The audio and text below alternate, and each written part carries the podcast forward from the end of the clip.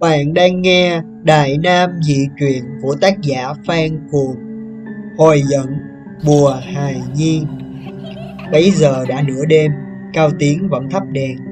Đặt trước mặt gã là một cuốn sách nhỏ chi chít chữ. Cuốn sách này không lúc nào gã không mang theo bên mình. Gã đã đọc đi đọc lại hàng trăm, hàng nghìn lần. Nhưng hôm nay gã vẫn muốn xem lại một lần nữa. Trong đó có ghi lại một bí thuật. Gã đã chuẩn bị cho việc luyện bí thuật này từ rất lâu. Hôm nay chính là ngày quyết định. Sau lưng Cao Tiến là một chiếc giường gỗ được chạm khắc trang trí rất cầu kỳ.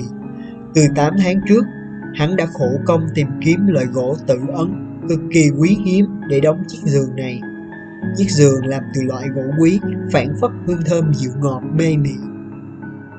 Trên giường, người thiếp yêu của hắn đang ngủ Tiếng thở khẽ khàng của sản phụ đến tháng thứ 8 khiến Cao Tiến hít một hơi thật mạnh để ngăn những tạp niệm.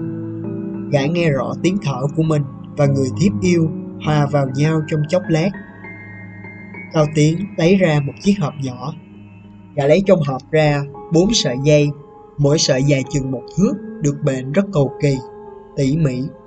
Cao Tiến tiến đến bên giường. Hương tự ấn thoảng qua mũi, động lại nơi cổ họng một mùi vị dịu ngọt êm ái. Gã đứng đó nhìn chằm chằm vợ mình. Một lúc sau, người thiếp trở mình, cảm thấy chân tay vướng víu. Nàng mở khẽ đôi mắt, nhìn thấy hắn, nàng khẽ cười âu yếm, hỏi nhỏ. Chàng chưa ngủ ư? Cao Tiến cũng nhẹ nhàng đáp lại. Xong việc này thì à, ta sẽ đi ngủ. Người thiếp thấy chừng đã khuya lắm rồi, liền nói. Có việc gì để mai hẳn làm, buồn rồi, Lại đây với tiếp nào. Lần này, Cao Tiến không trả lời. Gã vừa nhìn vợ, Miệng lẩm nhẩm hát mấy câu. Nhất dạ đồng sàng, Chung dạ ái, Nhất nhập phu thê, Bá dạ ân. Vừa lẩm nhẩm hát, Cao Tiến vừa thận trọng thắp thêm 10 ngọn nến lớn. Bây giờ, trong phòng mọi vật đều sáng tỏ. Cao Tiến lại đến trước cái hộp gỗ, lấy ra một vật sáng lạnh. Đó là một con dao. Con dao này mới nhìn đã biết là loại bảo vật hiếm có trên đời. Nó được chạm trổ cực kỳ tinh xảo, lại được làm từ loại thép cực tốt. Ánh thép xanh biếc vẽ lên trần một vệt sáng xanh biếc. Người thiếp vẫn đang trong cơn mơ ngủ, chợt thấy ánh sáng lóe lên, giật mình tỉnh dậy, quay người về hướng Cao Tiến. Bỗng nàng thấy tay mình bị kéo mạnh lại, Thì ra tay nàng đã bị trói chặt vào thành giường Định thần lại, Nàng nhận ra cả tứ chi đã bị khống chế, Tựa như phạm nhân chờ án phanh thay Thoáng có chút bất an, Nàng hỏi gã, Sao thế này? Sao tay chân thiếp lại bị trói? Cao Tiến tay vẫn cầm con dao, Tiến về phía nàng, Nói rất nhỏ nhẹ Việc này rất hệ trọng nàng phải giúp ta. Ta sẽ suốt đời tưởng nhớ nàng chung tình không đổi thay. Mặt cao tiến lộ rõ vẻ ai sầu. Ánh mắt gã nhìn nàng mang một ngụ ý rất khó đoán. Nó vừa luyến tiếc, vừa sợ hãi, vừa đam mê. Người thiếp thấy cao tiến, ăn nói kỳ lạ. Trong tay lại cầm hung khí. Đột nhiên, trong đầu thoáng qua ý nghĩ kinh hoàng. Nàng nhõm người dậy, nhưng tay chân đã bị trói chặt. Người thiếp dãy dụa mấy lần không sao thoát được, Bèn hoảng hốt hỏi. Chàng là muốn làm gì thế? Cao Tiến lạnh lùng đáp. Việc này ta cũng không muốn, Chỉ là việc không thể không làm. Bấy giờ, con dao của gã đã đặt lên bụng nàng.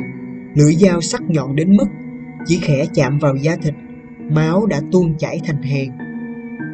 Người thiếp còn chưa hiểu chuyện gì xảy ra, Thì đã thấy Cao Tiến ấn tay rạch một đường sắc ngọt, vết cắt sâu đến mấy phân. Người thiếp chưa cảm nhận được đau đớn, chỉ thấy thoáng chốc, bụng mình mát lạnh, rồi tất cả sự nặng nề mấy tháng thai sản mà gần đây nàng vốn đã quen thuộc vụt tan biến. Cơ thể nàng thoáng chốc nhẹ nhõm như thời con gái. Rồi cơn đau đớn quặn thắt ập đến, nhưng người thiếp vẫn tỉnh táo. Nàng cảm thấy ướt át khắp cả cơ thể. Nghiêng đầu nhìn xuống, qua làn nước mắt chứa chan Nàng mờ mờ thấy chăn gối đã nhuộm màu đỏ thắm. Cao Tiến đang cúi người Đôi tay mò mẫm trong bụng nàng. Nàng thậm chí có thể cảm thấy được 10 ngón tay gã lạnh buốt. Kinh hãi, nàng muốn hét lên một tiếng thật lớn. Nào ngờ sức lực của nàng đã cạn kiệt từ khi nào. Thanh âm nghẹn lại trong cổ họng không sao thốt ra được. Nàng chỉ có thể rên khẽ mấy tiếng. Chàng chàng! Trong lúc còn chưa hiểu việc gì đang diễn ra, Nàng nhìn thấy hai tay cao tiến, Cầm một vật từ trong bụng mình, Thận trọng nhấc lên. Lúc này một cơn đau dữ dội từ bụng khiến nàng không thở được, Nàng chết điếng khi nhìn thấy vật đó. Một hài nhi Hài nhi nhỏ bé này chỉ lớn hơn đôi bàn tay cao tiến một chút. Một sợi dao nhỏ bé vẫn nói cơ thể nàng với nó, Đến tận bấy giờ người thiếp mới nhận ra việc Cao Tiến vừa làm. Cao Tiến đã mổ bụng nàng Vừa hoảng loạn vừa đau đớn Nàng vẫy vùng trong tuyệt vọng. Nhưng nàng càng giãy giụa, Máu càng ra càng nhiều. Khuôn mặt nàng nhanh chóng trở thành xám xanh Đôi môi mịn hồng hôm nào bây giờ khô khóc. Cơ mặt giật giật mấy hồi Nàng ngất liệm đi. Giữa lúc mê man Nàng chợt cảm thấy như một thác nước đổ ập vào cơ thể mình Lạnh đến thấu tim gan. Thì ra Cao Tiến đã hất nước lên mặt nàng. Trong cơn đau đớn, Nàng vẫn nghe thấy tiếng gã. Nàng phải tỉnh táo, Nàng chưa thể đi được, Chưa thể đi được, Hãy giúp ta, Hãy giúp ta. Giọng Cao Tiến hơi run run.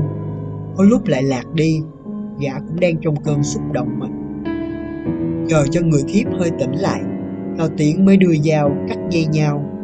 Gã đã làm xong bước thứ nhất, Lấy thai nhi còn sống ra khỏi mình người mẹ.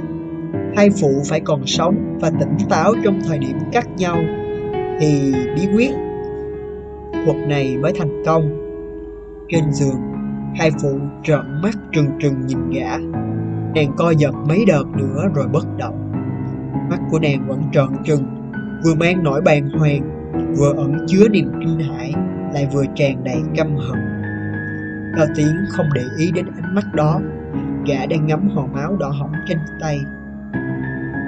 Giữa hai chân bào thai này trồi ra một mẫu thịt nhỏ. Đó là một đứa con trai. Bào thai này vừa được cắt nhau, Cơ thể nhỏ bé đã có thể cử động. Bất ngờ, bào thai mở mắt trừng trừng, Phần tròng đen chiếm gần hết con mắt. Thành ra, ánh nhìn này trở nên cực kỳ quái dị. Cục thịt đỏ hon hỏn ấy lại cất tiếng khóc Trong miệng hài nhi. Răng đã một đủ từ bao giờ. Chiếc nào chiếc nấy đều nhuộm hoắt như răng mèo Khuôn mặt bé xíu của hài nhi đầy vẻ ma quái. Cao Tiến nhìn thấy hàm răng nhọn lộ ra Lập tức mừng rỡ Hai tay run rẩy Miệng lẩm bẩm. Quái thai, quái thai Thành công rồi, thành công rồi. Cao Tiến bấy lâu nay cứ mỗi tuần trăng Đều lén pha nước tiểu mèo vào nước cho người thiếp uống Nước tiểu mèo vốn là thứ dễ gây quái thai cho sản phụ. Đó cũng là điều gã muốn. Bởi quái thai chết đi thường tạo ra quái vong. Cao Tiến thận trọng mang hài nhi, Bước ra cửa, đi thẳng về phía bếp. Ở đây, gã đã nhóm sẵn một đống lửa từ khi nào, Khói bốc lên mù mịt. Một dàn nứa đã được dựng lên, Tạo thành tấm lưới trắng phía trên, Cách xa ngọn lửa. Khói bốc lên từ ngọn lửa hun, Tấm lưới nưới từ màu trắng đục ngã sang đen. Cao Tiến đặt hài nhi lên tấm lưới nứa đó. Vì ở cách xa ngọn lửa, Hài nhi không bị thiêu đốt Mà chỉ bị khói hun dữ dội. Trong chốc lát, Cơ thể đỏ hỏn đã bị hun đen đúa Ban đầu, hài nhi còn có thể giãy dụa Nhưng về sau nó chỉ cử động yếu ớt. Cuối cùng, nó ưỡn người lên một lần Rồi bất động. Đoạn Cao Tiến lại đặt lên trên hài nhi một cái thẻ bằng tre. Đây chính là loại bùa có tác dụng giam hãm linh hồn hài nhi trong chính thể xác đen đúa kia. Xong việc, Cao Tiến đứng nhìn ngọn lửa. Sáng hôm sau, Cao Tiến mang người thiếp yêu đi chôn cất. Trong lòng cũng có đôi chút thương tâm. Một tháng sau, Cao Tiến đã luyện thành bùa hài nhi.